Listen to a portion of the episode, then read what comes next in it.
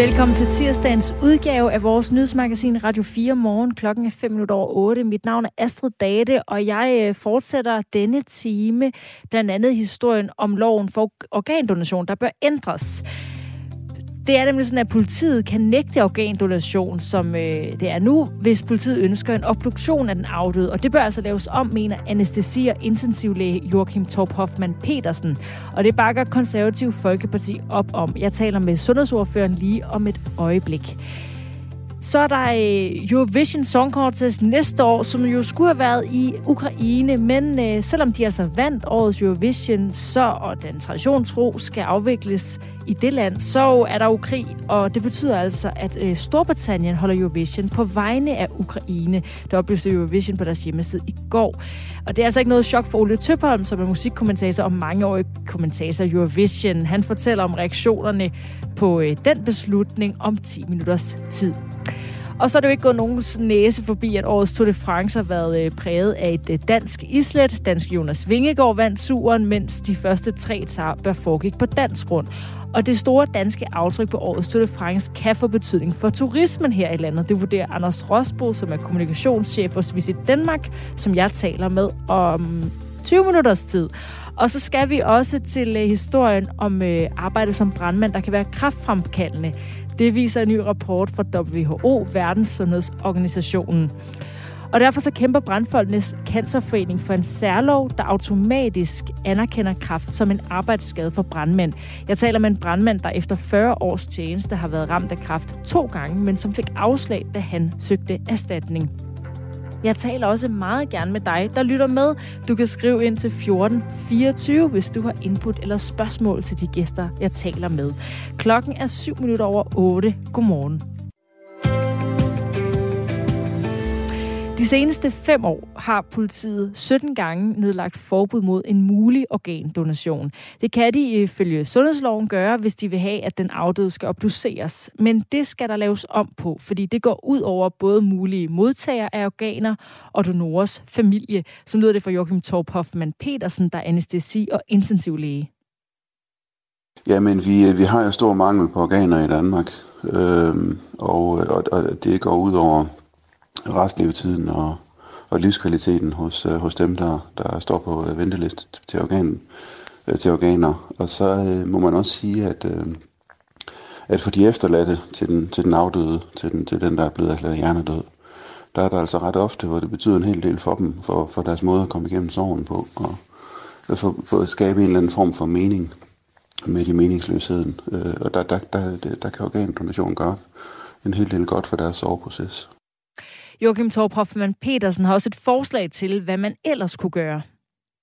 Hvis politiet ønsker det, at det er et, et dødsfald, der har deres interesse, så skal de have mulighed for at, at, at sende en retsmediciner med på operationsstuen. Og, og hvis vedkommende finder nogle lesioner, der er, der er interessante, eller, eller har brug for nogle prøver, jamen, så kan man jo tage dem. Og, og, det, og det er der sådan set ikke noget stort problem i. Og retsmediciner, de kan fint færdes på en operationsstue. Så, så der, er ikke, der er ikke noget fagligt problem i det her. Per Larsen, godmorgen. Godmorgen. Sundhedsordfører for Konservativ Folkeparti og øh, positiv over for den her idé fra Joachim Torp Hoffmann Petersen. Hvorfor det? Jamen, øh, det er jo sådan, at vi i Danmark øh, faktisk øh, kontinuerligt har øh, næsten 400, som står på venteliste til at modtage et organ. Det er unge som gamle, altså øh, børn, som øh, måske også mangler et organ, og, og, og lever i, i, i det, det her håb om øh, hele tiden, at der kommer et, et organ, sådan så at de kan komme til at leve et normalt liv. Så vi vil gerne have så mange organer frem som overhovedet muligt, og derfor tager vi også hele tiden en masse initiativer for at sikre, at der kommer flere organer. Og netop den her problemstilling, som, øh, som Joachim, øh, lægen der, øh, påpeger, det synes jeg, at vi er nødt til også skal have kigget på, fordi at der er jo øh, også en mulighed for at få nogle flere organer frem, sådan så at, at man kan redde nogle flere liv. Så det støtter vi selvfølgelig op omkring. I sidste år, der stod der ved udgangen af 2021 389 personer på venteliste til et organ. Øh, samtidig var der 105 afdøde personer, der donerede et eller flere organer i 2021. Det viser tal fra Dansk Center for Organdonation. Størstedelen ventede på nyre, og herefter er det hjerte, lunger og lever. Og politiet kan altså kræve en retslægelig obduktion, hvis dødstilfældet er mistænkeligt. Og det har de gjort i 17 tilfælde de seneste fem år, og dermed forhindret en mulig organdonation. Per Larsen er altså sundhedsordfører for de konservative. Hvorfor er det vigtigere at donere organer, end at opklare en øh, mulig forbrydelse eller dødsårsag? Jamen, øh, sådan er det nok heller ikke sådan sort-hvidt. Altså sådan som jeg hører øh, lægen også øh, forklare det, så er det jo sådan, at der rent faktisk vil være mulighed for, at man kan foretage begge dele. At man bare øh, tage, kan tage en retsmediciner med, som så kan foretage den obduktion, der skal foretages. Og, og så samtidig også øh, anvende de organer, hvis det er sådan, at de pårørende til den afdøde øh, ønsker det. Øh, Øh, så det er simpelthen et spørgsmål om, at man skal have lidt mere fokus på, at, at vi, vi mangler altså de her organer. Der sidder nogle mennesker rundt omkring i Danmark, som, som øh, har stort behov for at få et nyt organ, så de kan komme til at leve et normalt liv. Og det skal vi altså gøre alt, hvad vi kan for, at, at det også sker. Og den her kombination med, at man både kan obducere og øh, også bruge organerne, det synes jeg, det lyder helt fornuftigt. Ifølge anestesi- og intensivlæge Joachim Torp Hoffmann Petersen, så vil det redde mange liv. Og det skal også siges, det fik jeg ikke sagt i starten, at Joachim Torp Hoffmann Petersen øh, sidder i Odense Byråd og også er folketingskandidat for de konservative, altså samme parti som dig, Per Larsen. Men han vurderer altså, at det kan redde mange liv, det her øh, forslag. Der er jo øh, to nyere, øh, to lunger, øh, øh en lever og et hjerte. Så det er seks organer per, per organdonor. Øh, det vil sige, det kan være op imod 100 organer, vi, vi er gået glip af på de sidste fem år. Så selvom tallene er små, så er de alligevel ret betydende for dem, der kunne være blevet hjulpet. Samtidig så kan man jo så ikke vide, hvorvidt at de her personer overhovedet øh, kunne blive donorer. Altså, der kan være tilfælde af, at de er mistet livet på grund af overdøvelse osv. Så, videre. så det er jo ikke, hvad hedder det, sikre tal, men det er et muligt tal, altså at der er tale om op mod 100 organdonationer på fem år. Men samtidig, øh, Per Larsen, så er der altså en sms, jeg også lige vil læse op øh, øh, for dig, som øh, jeg har fået på 1425. Der er en, der skriver, 17 gange på fem år er der ingen bagatelgrænse for den slags. Prøv i stedet at opfordre folk til at melde sig ind som donorer. Det her er pjat. Er der ikke en pointe i det, Per Larsen, at der kunne være andre måder at få flere organdonationer på, der vil være mere effektive? Jamen, der er ingen tvivl om, at vi skal gøre alt, hvad vi kan for at få så mange organer frem som overhovedet muligt. Og derfor har vi rent faktisk også i det konservative Folkeparti øh, stillet et forslag, og rent faktisk også fået det vedtaget her for nyligt, øh, som går ud på, at vi alle sammen skal tage stilling på den ene eller anden måde. Og det kommer til at udfolde sig på den måde, at hvis det er sådan, at man kommer i kontakt med det offentlige, øh, eksempelvis når man skal have et nyt sygesikringsbevis, eller øh, man skal have pas, eller man skal have kørekort, så bliver man lige mindet om, at man skal tage stilling til, om man vil være organdonor. Og det vil heldigvis øh, de allerfleste danskere. Der er bare rigtig mange, som ikke får taget stilling og ikke får sig registreret i organregisteret. Øh, og det jeg øh, tror vi helt sikkert på, at det her øh, forslag om, at vi hele tiden sådan kontinuerligt, hvis ikke vi har taget stilling, at vi så bliver mindet om, at vi skal gøre det. Det er vi helt sikre på, at det vil bringe en masse flere organer frem, fordi at, at jo flere, der melder sig til organregisteret, jo, jo flere organer Men vil der også blive til rådighed. Det er jo så et helt andet forslag. Altså det forslag, vi taler om nu, det er altså, at man øh, ændrer det sådan, at politiet ikke længere kan kræve den her retslægelige obduktion, der forhindrer en mulig organdonation, hvis dødstilfældet er mistænkeligt. Noget, de altså gjort i 17 tilfælde de seneste fem år. Hvorfor, hvorfor vil det gøre en forskel? Jo, men nu jeg synes jeg sådan set, at mit svar her, det var meget øh, godt i tråd med den øh, uh, sms, du havde fået om, at man skulle sørge for at sikre, at folk de kommer til at tage stilling til, om de vil være organdonorer. Og, og jo flere organdonorer vi har i registret, jo flere muligheder vil der jo også være for, at man kan redde nogle liv. Og der sidder altså nogle mennesker rundt omkring, Øh, som har hårdt brug for uh, at få et organ. Og hvis det er sådan, der går for lang tid, så kan de måske risikere at miste livet. Så det er utrolig væsentligt, at vi bruger alle de muligheder, der er for at få så mange organer frem øh, som overhovedet muligt. Der er også en, der skriver, pyt med, at en morder går fri. Altså, hvis man ikke, øh, politiet ikke får mulighed for at lave den obduktion, de gerne vil. Og Elisabeth skriver til 1424, vi kan da ikke bare fjerne retssikkerheden med hensyn til opklaring af et mor. Tænk, hvis man slår ihjel for at få organer. Ja, altså, men, men det som jeg hører øh, lægerne, de siger her, eller Joachim Hoffmann her siger, det er jo, at man øh, godt kan lave begge dele. Altså, at man simpelthen sørger for at lave obduktionen, samtidig med, at man så også godt kan bruge de organer, som, øh, som kan, kan anvendes øh, til, til nogen, som øh, måske potentielt ellers vil dø, hvis ikke de får et organ. Lød det altså fra Per Larsen. Tak, fordi du var med sundhedsordfører for det konservative Folkeparti. Vi ville også gerne have spurgt sundhedsminister Magnus Heunicke, hvad han siger til opfordringen om at ændre sundhedsloven for organdonation. Men Sundhedsministeriet skriver i en mail, at ministeren desværre ikke har mulighed for at deltage eller bidrage med en kommentar. Vi har også forsøgt Rigspolitiet, som henviste til National Enhed for Særlig Kriminalitet, og de kunne heller ikke stille op til interview. Klokken er kvart over otte, og det her er Radio 4 morgen. Overskud på Radio 4 med Sofie Østergaard hjælper dig med at få mest muligt ud af dine penge. Så er det her tidspunkt måske også lige præcis her, hvor vi så lige skal gå igennem vores forsikringer, vores lån. Kom i gang med at investere i aktier eller få gode råd til, hvordan du lægger dine lån om. Altså prøv lige at gøre det, og så prøv lige at se, hvor mange penge man rent faktisk skal spare. Find Overskud som podcast i vores app og lyt med tirsdag kl. 13. Radio 4 taler med Danmark. Når sangkonkurrencen Eurovision Song Contest løber af stablen næste år, så bliver den ikke afviklet i Ukraine. Ukraine vandt ellers årets Eurovision, og selvom vindernationen traditionen tro skal afvikle næste års sangkonkurrence, så kommer det altså ikke til at ske på grund af krigen. I stedet holder Storbritannien Eurovision på vegne af Ukraine. Det oplyste Eurovision på sin hjemmeside i går. Og det kommer ikke øh, som et chok for Ole Tøpholm, at øh, sangkonkurrencen endte der i Storbritannien. Han er musikkommentator og mangeårig kommentator af Eurovision.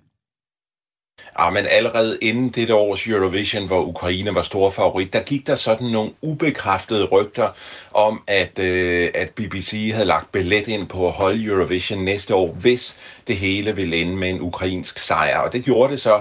Og øh, siden så har forløbet jo så været, at man rent faktisk har undersøgt mulighederne for, kunne der være et hjørne af Ukraine, hvor man på forsvarlig vis kunne afholde et Eurovision næste år. Der er analysen og konklusionen jo meget klar det er ikke muligt at holde det i Ukraine, og dermed så gik man øh, sådan mere formelt fra EBU's side, som er hovedarrangøren af Eurovision, i gang med arbejdet med at få øh, BBC ind som, øh, som arrangør af showet næste år. Og det var så også en meget let beslutning, simpelthen fordi Storbritannien jo blev nummer to i, i dette års Eurovision, og så var det jo meget nærliggende, at det så bliver BBC og dermed Storbritannien, der skal holde det næste år.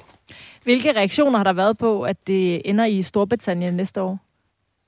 Jamen, jeg ser kun positive reaktioner, forstået på den måde, at alle er jo enige om, at som situationen er nu, så kan Ukraine ikke være værtsnation for en stor kulturel øh, begivenhed, som et øh, Melodi Grand Prix er, der vil tiltrække omkring 40 lande og 40 delegationer, hvor der skal garanteres for deres sikkerhed. Så det her er det eneste rigtige. Altså, der var øh, et par andre bud på en øh, værtsstation også næste år. Spanien havde meldt sig. Øh, Spanien har ikke afholdt Eurovision siden 1969, og øh, Spanien blev nummer tre i dette års Eurovision, og så var svenskerne også lidt i spil, men øh, Sverige har afholdt Eurovision flere gange de senere år, så derfor der, der tror jeg, der er bred enighed om, at øh, Storbritannien er det rette valg, der ikke har været værtsnation siden 1998. Og det er altså det britiske medie BBC, der så skal stå for at producere showet. Øh, det ved, I, det ved ikke nu, hvad det er for en britisk by, der skal være vært.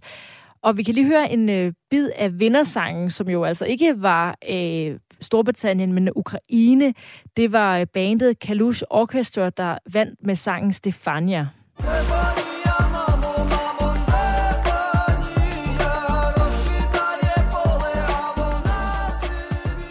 Og Ukraine er øh, som forsvarende vinder fortsat automatisk kvalificeret til finalen næste år. Ole Tøpholm, årets øh, Eurovision var jo meget præget af krigen i Ukraine. Hvordan vurderer du i forhold til øh, næste år, altså hvor øh, sangkonkurrencen rykkes væk fra Ukraine, hvor meget vil krigen fylde der? Ja, men krigen i Ukraine og situationen i Ukraine, hvor, hvor end den, hvordan den end måtte se ud til maj måned næste år, kommer til at fylde alt til næste års Eurovision. Simpelthen også fordi, at man øh, respekterer stadigvæk, at det var Ukraine, der vandt dette års Eurovision, og derfor der skal Ukraine spille en rolle i Eurovision, i afviklingen af Eurovision til, øh, til, til næste år, selvom det er BBC, der skal afholde det, og selvom det foregår på, øh, på britisk grund. Det er simpelthen allerede aftalt. Hvad det så konkret kommer til at indeholde, det vides ikke endnu. Nu går der en redaktionel proces i gang. Det kan for eksempel være, at øh, noget af det pauseunderholdning, der er, når det bliver med ukrainske kunstnere på en eller anden måde. Det kan være, at man blandt andet vælger en ukrainsk vært som den ene del. Det kan være nogle af de her postkort, man ser før hver sang, også får et ukrainsk islet. Altså, der kan være mange ting, man, man sådan kan gå ind og spille på. Så selvom det bliver i Storbritannien, så kommer Ukraine til at fylde en del af showet, og dermed så kommer vi også til at debattere Ukraine i ugerne og månederne op til Eurovision næste år. Altså, øh, det her det er jo en, øh, en, en ikke bevist påstand, men man kunne forestille sig, at der var mange, der stemte på Ukraine sidste gang i sympati med landet og den situation og krig, øh, de står i. Kunne du forestille dig, at Ukraine kunne tage sejren igen næste år af, af samme årsag? Ja, det frygter jeg faktisk, at vi sagtens kan stå i, øh, i, i, den, i den samme situation. Man kan sige, der er jo det særlige ved Grand Prix, eller der er jo det ved underholdningsprogrammer i det hele taget, at man har jo ofte nogle fagfolk, der også vurderer, øh, vurdere sangene. Og øh, hvis vi kigger på resultatet i år, hvis det kun var fagjuryerne, der havde bestemt i alle landene, så havde Ukraine jo ikke vundet. Så havde Storbritannien vundet. Det var jo seerne, der simpelthen så massivt stemte på Ukraine i år, der, der sikrede sejren. Så afhængig af, eller hvad hedder det, afhængig af, hvad situationen i Ukraine er, så kan man godt forestille sig, at øh, Ukraine kan gøre det ganske godt til næste år. Fordi i forvejen, altså også inden den 24. februar, da når vi kiggede på statistikken, jamen så var Ukraine det land i hele Østblokken, der har klaret sig bedst i Eurovision i de år, øh, de har været med, uden sammenligning i øvrigt. De andre Østlande kan slet ikke følge med Ukraines flotte resultater i Eurovision, siden landet kom med for, øh, for nu knap 20 år siden. Så, så Ukraine kommer også til at spille en afgørende rolle, når, øh, når vinderen skal findes næste år. Men lad os nu lige se, hvad, hvad, hvad landet stiller op med. Jeg tror ikke, de kan vinde med hvad som helst. Men, øh, men hvis de spiller kortene rigtigt, så, så øh, kan det godt være, at det bliver en af favoritnationerne igen. Og selvom de jo altså ikke var øh, fagjuriens favorit, det var jo Storbritannien, så, øh, så får Storbritannien jo så, man kan sige alligevel den, at de så får lov at holde øh, sangkonkurrencen næste år. Og de har jo altså ikke været værter siden 1998. Øh, Ole, Tøpholm, Ole Tøpholm, er der noget, du sådan glæder dig til ved, at det er netop i Storbritannien, at øh, Eurovision øh, kommer til at blive afholdt næste år? Jamen, det er jo egentlig meget trygt, at øh, et Eurovision skal afvikles af en øh, stor anerkendt øh, tv-station som BBC, som på mange områder laver fantastiske øh, tv-udsendelser. Så det, at det er Storbritannien og BBC, der skal afvikle et stort underholdningsformat som, øh, som øh, Eurovision, det synes jeg er spændende, hvad de kan få ud af det. Og det er så uanset om de vælger Manchester, tales om, der tales om Glasgow og også andre ting. Jeg tror, en ting er sikkert, det bliver ikke i London, men de har mange andre store, flotte arenaer i spil, og det er så det arbejde, BBC er gået i gang med nu. Og, øh, øh, og der er jo sket mange ting med tv, siden de var, var værter sidst, så derfor der glæder jeg mig rigtig meget til at se, hvad det er, BBC kan, kan få ud af det her lød det fra Ole Tøpholm, musikkommentator og mangeårig kommentator af Eurovision. Klokken er 23 minutter over 8, og du lytter til Radio 4 morgen. Og det er jo ikke gået nogens næse forbi, at årets Tour de France har været præget af et øh, dansk islet. Danske Jonas Vingegaard vandt jo turen, mens de første tre etapper foregik på dansk grund.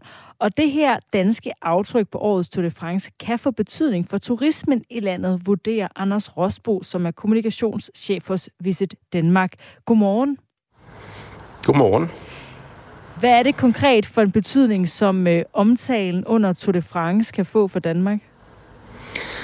Ja, ja, det man jo kan sige, Danmark er faktisk ret ukendt som turistland i, ude i den store verden. Øh, og det vi gør, når vi laver markedsføring året rundt, det er jo at øge kendskabet til Danmark som turistland.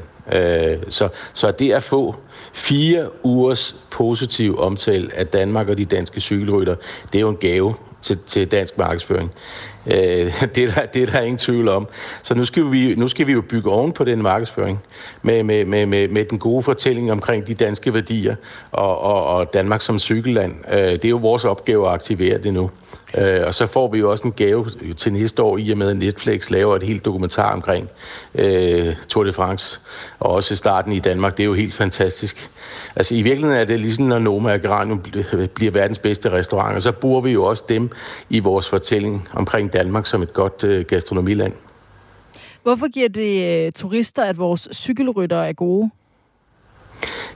Det giver turister, at vi fik en Grand Depart i Danmark, øh, hvor vi i tre dage øh, i timevis så billeder fra Danmark, altså hele den her billedside.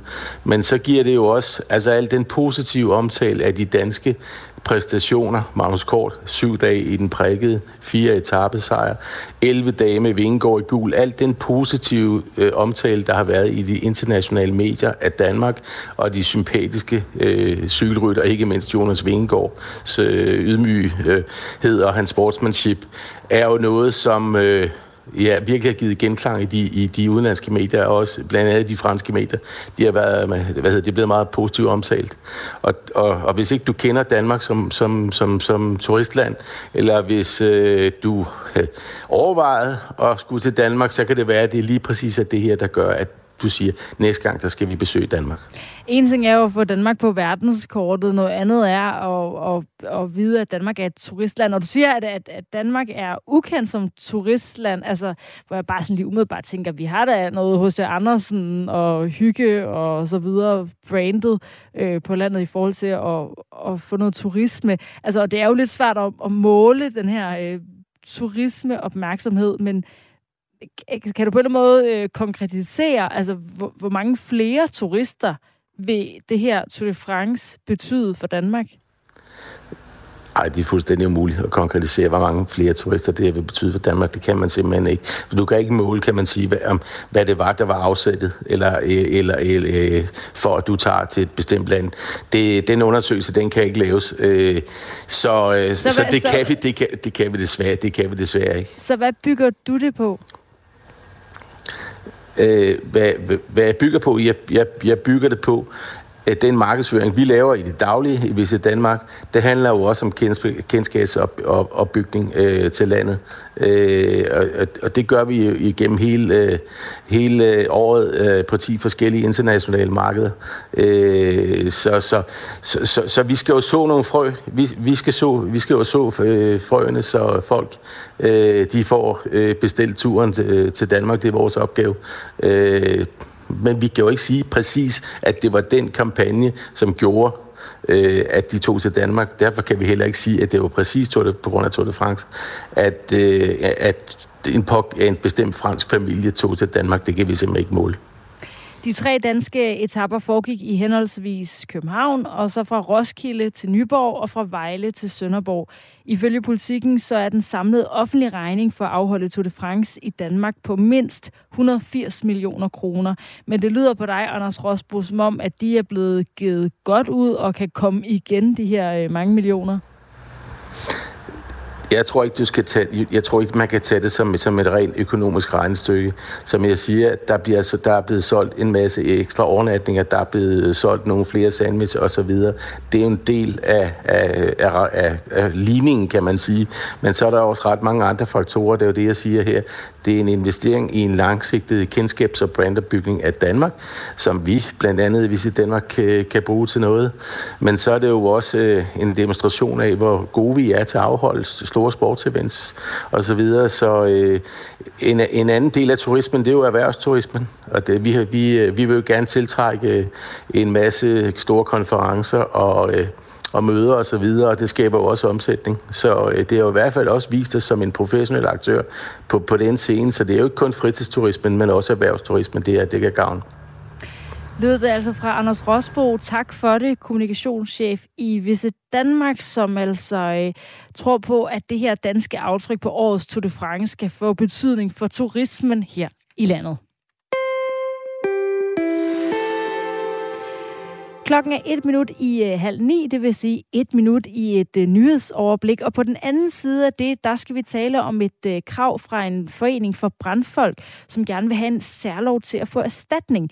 Og det handler om øh, erstatning for at få kraft, fordi arbejdet som brandmand kan være kraftfremkaldende. Det viser en ny rapport fra WHO, Verdenssundhedsorganisationen.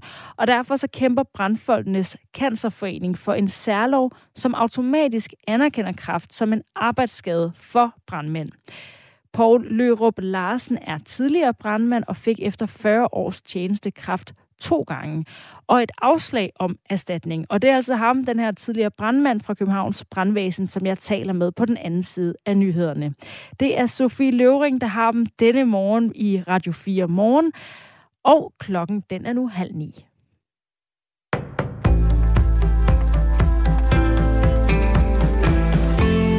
Rusland fører åben gaskrig mod Europa, sådan lyder meldingen fra den ukrainske præsident Volodymyr Zelensky.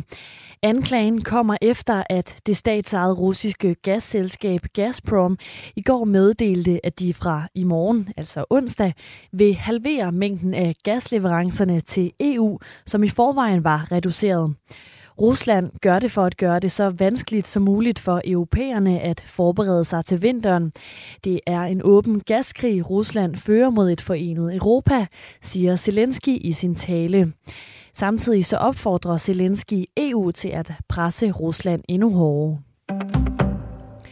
Fængselsansatte oplever i mindre grad at blive udsat for vold og trusler, selvom der kommer flere indsatte i de danske fængsler og arresthuse. Det viser tal fra Kriminalforsorgen. Sidste år blev der registreret i alt 402 episoder med vold og trusler mod personalet. Det er et fald på 40 procent sammenlignet med 2017, hvor der blev registreret 679 episoder. Episoderne kan være alt fra, at der bliver råbt ned ad gangen efter en medarbejder, til et skub og alvorlig vold. Faldet kan skyldes, at det er blevet sat massivt ind på rigtig mange områder, for netop at mindske vold og trusler. Det siger Ina Eliassen, der er direktør i Kriminalforsorgen. Vi har indført nultolerance, altså øh, en trussel, et øh, overfald, bliver altid meldt til politiet, der bliver fuldt op. Øh, der bliver sanktioneret over for de indsatte. De bliver hurtigt overført til andet regi end før. Der er lederfokus, der er forebyggende samtaler for medarbejderne. Ina Eliassen mener dog stadig ikke, at der bliver gjort nok. Selvom der er sket et fald i antallet af vold og trusler, så er 400 episoder om året alt for mange. Man skal jo ikke som medarbejder i kriminalforsorgen acceptere at gå på arbejde øh, og risikere at blive truet eller slået på. Det er ekstremt vigtigt for mig at sige, at tallet af stadigvæk for høj, og derfor kommer vi også til at fortsætte den her indsats, og vi kommer også til at skrue op for den.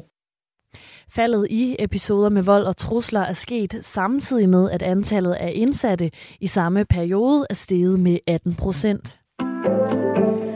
Hele hospitalsstuer er mørkelagte og tomme på Sri Lankas største hospital på grund af landets økonomiske krise, det skriver nyhedsbyrået AFP. De få tilbageværende patienter bliver ikke behandlet for deres smerter, og lægerne kan ikke komme frem til deres vagt. Krisen har sat sit præg på sundhedssystemet, der plejer at tilbyde gratis og god behandling, og som også er kendt for at være blandt de bedre i det sydlige Asien. Sri Lankas økonomiske krise er eskaleret voldsomt efter at coronapandemien har ødelagt turismen. Samtidig har krigen i Ukraine forværret inflation og mangel på fødevarer. Tre personer er blevet dræbt i forbindelse med et skyderi i en forstad til den kanadiske storby Vancouver. Blandt de dræbte er den formodede gerningsmand. Det oplyser kanadisk politi i en erklæring ifølge nyhedsbyrået Reuters. Ifølge BBC kender politiet ikke motivet bag angrebet. Politiet har i tidligere meldinger oplyst, at det var hjemløse, der blev skudt. Og så er det blevet beskrevet, at den formodede gerningsmand menes at have gået bevidst efter de hjemløse. Så vender vi blikket mod vejret herhjemme. Først på dagen skyet med byer, særligt i de østlige egne. Ellers perioder med lidt eller nogen sol. Temperatur op mellem 15 og 20 grader. Og vinden den er jævn til hård fra vest og nordvest. Ved kysterne stedvis op til cooling.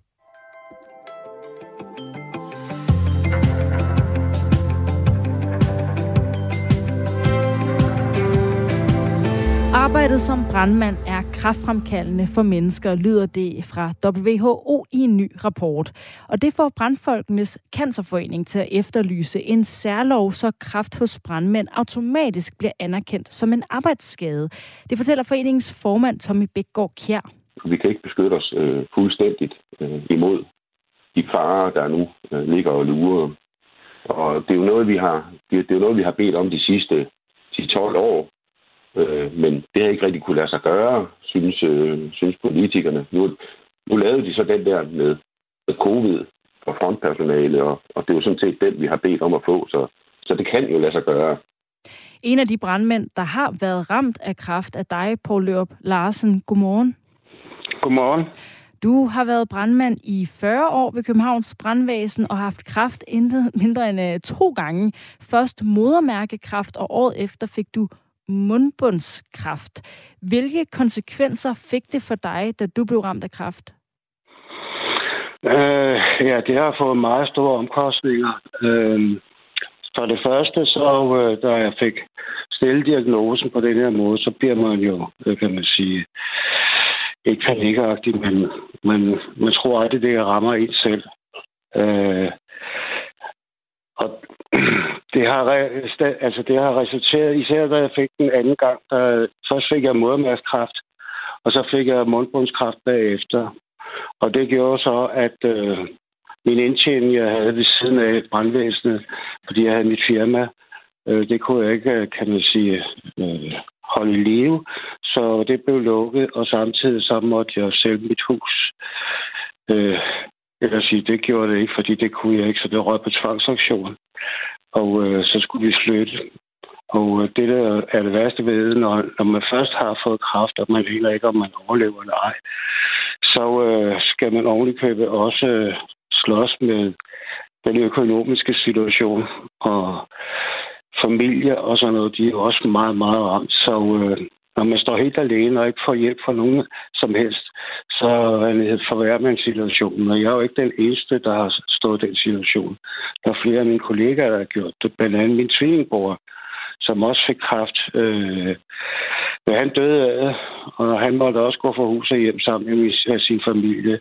Så der ligger mange, kan man sige, tragiske situationer, øh, også for mig, ved at øh, man lige får den kraft. Fordi der er intet hjælp at få nogen steder. Og vi prøver at anmelde det, men øh, jeg fik at vide, at jeg kunne ikke få, hvad det hedder, få anmeldt min øh, skade, fordi de mente, at jeg ikke har fået røg nok. Øh, og så blev man bare spidset af med den, og lige blev man sparket til hjørnet med det her. Så øh, vi, øh, vi er en udsat gruppe, der ikke kan få hjælp, når det er. Så øh, ja. det er sådan. Bare for lige ja. opsummere. Jeg sagde altså med Poul Lørup Larsen, der har været brandmand i 40 år og har haft kraft to gange. Og du har også, eller havde en tvillingebror, som også var brandmand, ligesom dig, og døde af kraft kort tid inden, at du selv blev syg. Hvor sikker er du på, at det er jeres job som brandmand, der gjorde dig og din bror syge med kraft? Jamen, det er jeg meget sikker på, fordi øh, at øh, for det første, øh, er det mærkeligt, både når mig og min svinebror skulle få kraft. Fordi vi har jo aldrig nogensinde i vores familie øh, nogensinde fået haft kraft. Så det lyder mærkeligt. Øh, og når man så tænker på alt det, vi har været igennem, lige fra starten af, med, øh, ja, vi startede i 74 som brandfolk, eller brandmænd, og øh, dengang havde vi bare nogle, øh, kan man sige, øh, ikke dragter, men det var, hvad det hedder, sådan en jakke, vi havde på, når vi gik, gik i ildbrand. Og når man, øh, når man så kom hjem, så, så blev det bare liggende på stationen med alt det der lort, der, der er i en, en, en brandrøg. Og, øh, og selvom vi har masker på, og i dag også, hvor vi er godt klædt på over det hele, når vi har været i ildbrand, så kan man se, at vi er helt sorte sort i hovedet nogle gange, selvom du har en maske på, der har overtryk. Øh, når vi går i bad, så kan du se, øh, at øh, når du vasker dig, så bliver det, altså, du kan se solen ryge ned. Øh, og øh, når man så har været i bad og tørrer sig, øh, så kommer det ud igen i porerne. Øh, så man kan vaske sig to gange, og det vil sige, det har jeg jo været udsat for, og min bror også været udsat for i alle de år. Ifølge WHO, Verdens Sundhedsorganisation, så har brandmænd øh, med sikkerhed øget risiko for at blive ramt af særligt to kraftformer lungehindekræft og kræft i blæren. Og det er blandt andet giftige stoffer i røg, natarbejdende, øh, skiftende arbejdstider, som påvirker brandmændene. Hvis man bliver syg med kræft som brandmand, kan man søge erstatning, og så er det op til arbejdsmarkedets erhvervssikring at vurdere, om sygdom er relateret til arbejdet. Og Poul Lørup Larsen, både du og din bror søgte om erstatning for jeres kræftsygdom, men blev begge afvist. Hvordan har du det med, at hverken dig eller din bror er blevet anerkendt for den sygdom, som øh, I altså mener, I, I fik via jeres arbejde som brandmænd? Jamen, øh, for det første, de to øh, kraftformer, som øh, hvad det hedder, de siger, der kan være aktuelle, det passer ikke, for der er mange flere kraftformer. Og det, det ved vi, fordi øh, øh der er flere studier, der viser det. Øh, men... Øh, øh, ja, det er bare, bare lige for... Det, det var de sikre, de, de to, hvor der var helt sikre, ja. og så var der nogen, hvor, det var, hvor man kan sige, risikoen eller sammenhængen var mindre. Ja, det er rigtigt, øh, men øh, stadigvæk er det sådan, at øh, de, er, de er til stede. Men, øh, øh, men jeg synes, øh, at når man øh, søger de der, kan man sige, former for en anerkendelse af det der, og vi så også bliver, hvad det hedder, bare skubbet tilbage. Mine, og, om den der begrundelse, som jeg fik, når jeg ikke har fået røg nok, øh, det synes jeg er langt ude. Jeg tænker, der skal sidde en person og bestemme ens liv. Øh, øh, både mig og min bror og mine andre kollegaer, vi har jo rent faktisk i mange de år hjulpet og reddet folk. Øh, når vi så kommer til at stå i en situation, hvor vi har brug for hjælp, hvor fanden er den hændelse? Jeg føler mig som et nummer i det her system her. Der er en sms på 1424. Godmorgen. Det er helt sikkert en tragisk hændelse for brandmanden, men så gælder det jo alle i befolkningen, fordi vi alle sammen får jo ting, som kan udvikle kraft. Det er selvfølgelig tragisk. Venlig hilsen, Jimmy Gellert. Hvad, hvad tænker du om det øh, input, på Løb Larsen? Jamen, det har han jo også ret i, for der er mange, der får kræft. Øh, men øh, hvis man kigger på øh, de fleste kræfttilfælde, man har, så er det ældre mennesker, øh, der får kræft. Selvfølgelig er der også unge mennesker, men hvis man kigger på vores alder, øh, og det vi er sat ud, er udsat for, så er det hvis meget logik, at man tænker på, ikke øh, tænker på, men det er jo logisk, at det vi bliver udsat for, det har fremmer en kraftform eller en kraft, øh, vi kan få. Så øh, ja, men der er alle i befolkningen. Kraft er den store dræber, vi har her i Danmark. Det, det, det vil jeg give dem helt ret i. Hvilken forskel havde det gjort for dig, hvis din kraft var blevet anerkendt som en arbejdsskade? Jamen, så tror jeg, at jeg står en anden stilling i dag, hvor at øh, jeg, mit liv var blevet anderledes, og ikke sidder her og, og hvad vi hedder, har ikke noget at gøre godt med at sidde i en lejebolig. Øh, så øh, så har jeg en søn, der hjælper mig med, øh, hvad det hedder, med min husleje også. Så øh, det havde jeg jo ikke regnet med dengang. Jeg regnede med, at jeg skulle øh, hvad det hedder, pensioneres i mit hus, så vi havde haft det godt. Øh, men sådan skulle det ikke gå. Poul Løb Larsen, tak fordi du vil være med.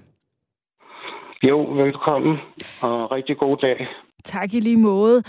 Øh, Poul Løb Larsen, som altså er tidligere brandmand hos Københavns Brandvæsen og har haft kraft to gange, men har fået afvist at få det anerkendt som arbejdsskade begge gange.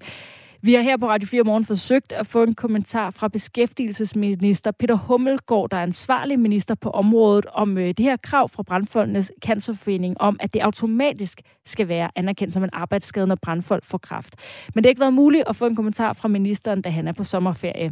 Det er Erhvervssygdomsudvalget, der under Beskæftigelsesministeriet, som øh, beslutter, hvilke sygdomme, der kan betegnes som arbejdsrelateret. Og de vil ifølge Beskæftigelsesminister Peter Hummelgaard vente til 2023 2020, altså næste år, med at undersøge, om øh, kraft blandt brandmænd skal anerkendes som en arbejdsskade. Det oplyser han til netavisen beredskabsinfo.dk. Klokken den er 8.43, og det her er Radio 4 morgen. Og det er på tide med et svar på, om og hvordan vi kan regulere ulvebestanden herhjemme, lyder det nu fra Venstre. Efter et øh, formodet ulveangreb fandt sted på Erhvervsskolen Vestjyllands for i sidste uge, og et nyt kul ulveunger på 8 er blevet spottet ved Boris skydeterræn øst for Skjern. Den voksne ulvebestand får nu Venstre til at opfordre Miljøminister Lea Wermelin til at indkalde til forhandlinger om en revision af ulveforvaltningsplanen. Opfordringen glæder øh, formanden for Dansk Foravl, Bente Østergaard, for ifølge hende så er Danmark for lille et land til at have ulve. Det kan vi øh, kun bifalde, fordi vi er absolut fortaler for, at øh, bestanden skal så tæt på nul som overhovedet muligt. Fordi det øh, har nogle frygtelige omkostninger for de foravler, der bliver ramt af ulveangreb. Dels er det de økonomiske tab, men så er det også hele det der aspekt med at komme ud og finde sine dyr, der er bidt halvt og helt ihjel. Erling Bonnesen er dyrevelfærdsordfører hos Venstre og mener, det haster med at få ændret reglerne. Jamen, vi har nu set uh, igen uh, seneste eksempler på uh, flere uh, ulve, der dukker op igen, og så det allerseneste jo angreb på, uh, på for, hvor nogen er jo bidt ihjel, og nogen er skambit. Og øh, det kan vi simpelthen ikke stiltigende øh, se på. Øh, ulven, det er jo et, øh, et rovdyr, og de bliver også øh, sultne øh, hver dag. Øh, og øh, jamen, nu har vi set det, det så i forhold til, til for øh, og husdyr. Og enhver kan jo forestille sig pludselig også, at de kommer tæt på øh, boligområder, børnehaver og, og så videre. Og ulven, den formerer sig jo øh, hurtigt, så derfor er der behov for, at vi lynhurtigt får set på øh, forvaltningsplanen, og så også får øh, reguleret, som det her ulvebestanden, øh, sådan at de ikke kommer til set med vores øjne og, og eksploderer i, en ny, øh, i et nyt antal. Så hvor mange ulve er der ifølge jer plads til i Danmark? Jamen altså, Danmark er et øh, meget øh, lille land, og står det til, til mig, jamen så skal ulvebestanden reguleres så tæt på nul som, øh, som muligt, fordi lige så snart vi ser øh, ulven, øh, kan vi sige, øh, øh formere sig, øh, jamen øh, så skaber det jo voldsomt stor utryghed, og de kommer meget hurtigt øh, tæt på øh, boligområder, og en kan jo forestille sig øh, pludselig at stå over for, for sådan øh, en, en, en ulv der, og også hvis det er børn og børnehaver og så videre, og man skal jo altså synes jeg, og vi i Venstre trygt kunne færdes på, på fortog, stræder og, og, og gader, og også gå en tur i skoven øh, og nye de rekreative omgivelser, uden at pludselig skulle have en frygt for at stå over for en flok ulve. Erling Bonnesen, du er jo øh, dyrevelfærdsordfører, men, men i det her tilfælde med, med ulve, der er det altså ikke uh, ulvenes dyrevelfærd, der er på dagsordenen. Jamen altså, Danmark er et meget øh, lille land, og, øh, men ulven øh, er jo øh, fredet, øh, men til gengæld så er der altså også andre lande, hvor de har langt større øh, skovområder, for eksempel øh, Polen, Sydtyskland, øh, Sydfrankrig øh, med videre, og øh, der kan der da sikkert ganske givet fint være, øh, være at øh, hvis vis bestand af ulve. Og så mener jeg, at man lige så vel som man har internationalt fredet ulven, så skal man også internationalt, kan vi sige, se på det her samlet hele, sådan at et forholdsvis lille land som, som Danmark, hvor det er, vi er tæt befolket, jamen der synes jeg ikke, at der er plads til, til ulve i vores lille land. Det vil lynhurtigt skabe utryghed, og man, lige nu er det så set i, i, i nogle områder, hvor det knap er så tæt Øh, befolkning, men der går det så ud over husdyrene og, og forerne, kan vi se. Og det eksempel, vi har set, øh, hvor, hvor, hvor et får jo øh, også er skambit og står jo øh, og er bit i øh, struben og har det meget, meget skidt, jamen det er jo altså heller ikke godt for, for dyrevelfærden. Og kommer ulvene så tæt pludselig på, hvad de jo så gør, hvis de formerer sig, tæt på, øh, på boligområder, tæt på øh, børnehaver, skoler, og torve og stræder, jamen øh, det går bare ikke. Så derfor så indkalder vi igen ministerne i samråd, for at vi kan få sat øh, fokus øh, på det her. Øh, ministerne har jo også, efter vi havde samråd sidste gang, der aftalte vi jo, at ministerne skulle prøve at afsøge mulighederne på europæisk niveau, mulighederne for, at vi kunne foretage de nødvendige reguleringer, så vi synes, der er behov for her i Danmark. Det estimeres, at der for tiden er 16 voksne ulve i Danmark, og heriblandt er der tre ulvepar, og med det nyopdagede ulvekuld i Boris på 8 unger, så er der mindst 13 valpe i landet. Øh, I 2020 der blev der registreret 43 ulveangreb på husdyr mod 25 angreb i 2019. Vi har talt her på Radio 4 med Peter Sunde, som er biolog og seniorforsker ved Aarhus Universitet og ansvarlig for arbejdet med ulveovervågning i Danmark. Og han fremhæver, at vi jo herhjemme faktisk har ulvehegn, som holder ulve væk fra marker med får. Vi kan faktisk godt forebygge angreb på husdyr lokalt. Det har vist sig indtil nu. Det koster selvfølgelig noget, men altså de hegningsløsninger, som man har forsøgt indtil videre, har faktisk vist sig at være effektive, når de første er blevet sat op. Og Erling Bonnesen, dyrevelfærdsordfører hos Venstre. Hvorfor ikke fokusere mere på forebyggende hegn, som virker, i stedet for at kæmpe kampen på international plan om at regulere bestanden? Jamen det har bare vist sig, at øh, det holder jo ikke i virkelighedens øh, verden. Øh, ulvene, lige så snart de bliver flere og i flok, jamen så bliver de jo også øh, sultne. Øh, og så uanset om man så hegner sine øh, for inde, så kan man jo ikke holde ulven øh, ude. Og øh, man kan jo ikke hegne øh, hele landet ind i alle øh, mulige små øh, parceller øh, for at holde ulven på, øh, på afstand. For eksempel så snart det kommer tæt på boligområder og, og børnehaver og, og andet, jamen så, så vil det jo ikke alene være utryghedsskabende. Jeg tror også, det vil blive direkte øh, farligt. Og vi skal ikke vente på, at det første, det første menneske bliver, øh, bliver angrebet, og derfor så reagerer vi øh, med det samme igen. Nu lige snart vi begynder at se en øh, ny stigning i antallet af ulve øh, igen. Det kan hurtigt gå galt, og det synes vi ikke, det, det må. Derfor så reagerer vi. Sagde Erling Bonnesen, dyrevelfærdsordfører hos Venstre. Ulve på Bytorv, det bliver næsten ikke dummere med venlig hilsen. Martin lyder en sms, en anden lyder, gå på fortorvet, ulve render sgu da ikke rundt på fortorv. Jeg vil hellere regulere det konventionelle landbrug så tæt på nul som muligt. Venlig hilsen, Erik. Det er grotesk, at politikeren vildleder og giver direkte forkert information om ulve for at skræmme og fremme politisk agenda. Ulve angriber ikke tilsigtede mennesker, og at påstå andet er bevidst løgn. Foravlerne, der er frustreret, kunne jo starte med at lave ordentlige hegn, som er mere end bare to stykker stoltrød. Der er gået mindre end to uger siden det skulle efterforskes, hvoraf tre af de sidste tre ulvekul er forsvundet på mystisk vis. Ulve er ekstremt sky og meget langt fra at skade mennesker, men vigtige for genopretning af økosystemet. Jeg vil opfordre Erling til at forsøge at finde øh, så meget som en eneste hul på egen hånd, skriver Bent ind. Der er kommet mange sms'er på øh, Ulve, øh, hvad hedder det, Erling Bonnesens øh, øh, hvad hedder det, ønsker om at ændre ulvereglerne. Der er en, der skriver her, som det plejer er det ren skrækpropaganda og ingen faktuelle oplysninger. Som det fremgår på mst.dk, så er der i løbet af en 50-årig periode blevet fire mennesker dræbt af ikke-rabies smittet ulve i Europa. Fire blev dræbt i Rusland, mens ingen mennesker i løbet af de 50 år blev dræbt af ulve i Nordamerika, USA og Kanada. Ulvene er en del af den danske fauna, som vi udryddede for at have landbrug, og i dag er der brug for predatorer til at regulere noget af vores naturlige vildt. Ulvehegnene virker fint, men han kommer med ren propaganda. Internationalt er de fredet. Og sidste sms fra Karina. Godmorgen. Øh, ja, hun kalder ham noget ikke så pænt øh, og skriver, hvor har jeg hørt noget lignende. Øh, når jeg først var det dengang, når den tidligere regering skulle få hundeloven igennem, senere var det Ming-sagen med Mette Company. I begge tilfælde brugte man folks angst, hvad der kan eventuelt ske. Alle faglige fakta gennem vægt. Nu er det, øh, nu er det børnene, man skal tænke på. Hilsen øh, Karina fra KBH S, der skriver PS Skam jer Venstre.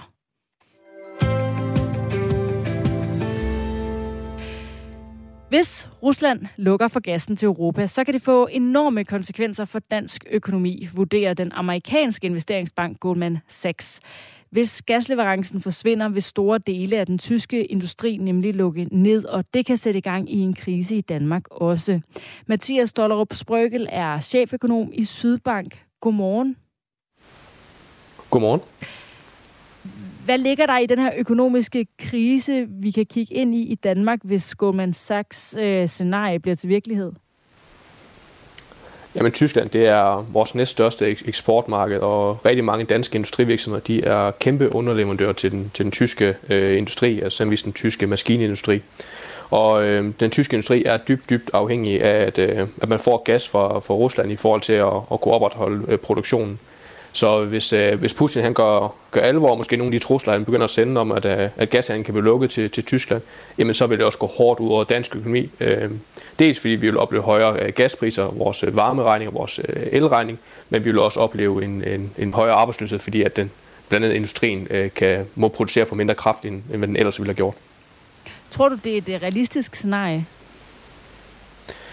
Vi rykker tættere og tættere på, tror jeg, at, øh, at Putin han kommer til at, at, at lukke for gasen. Øhm, I går var, var Rusland ude og, og fortælle, at, øh, at fra i morgen er så øh, halverer de faktisk gasleverancen til, til Tyskland. Og det er jo det stærkeste våben, Putin har over for europæisk økonomi. Øhm, det er simpelthen de her gasleverancer. Øhm, omvendt så er det også øh, Putins øh, klart største øhm, indtægtskilde, det er hans øh, gas- og olieeksport. Så det er lidt det her spil, man kører lige nu mellem Putin på den ene side og, og, og Europa på den anden side, hvor vi også laver sanktioner over for Putin.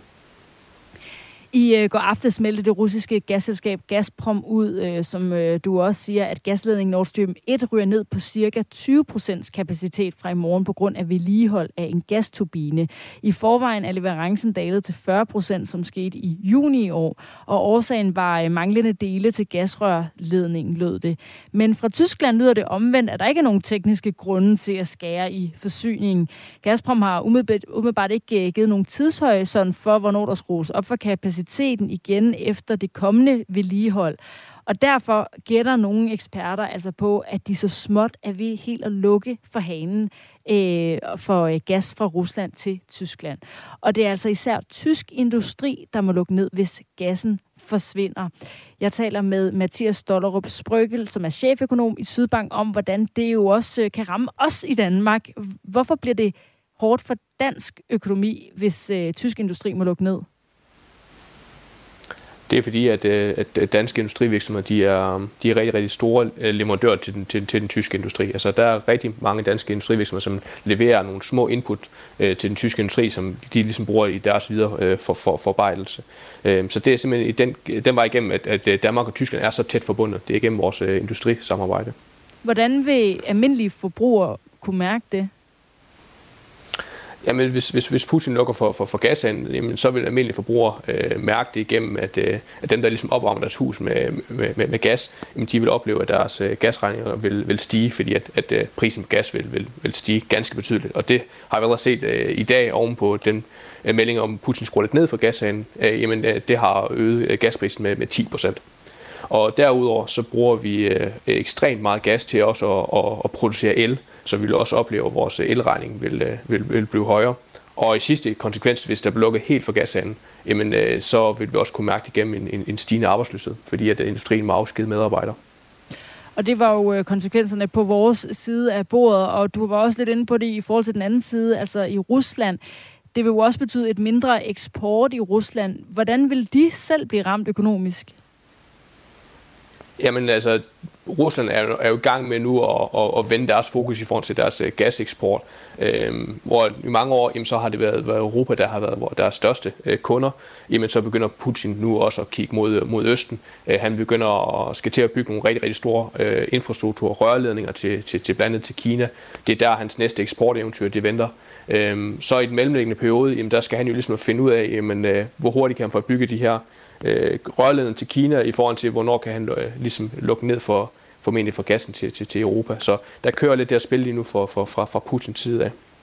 Så hvis vi nu kigger lige nu, altså vil Ruslands økonomi kunne bære og lukke for øh, gassen til Europa?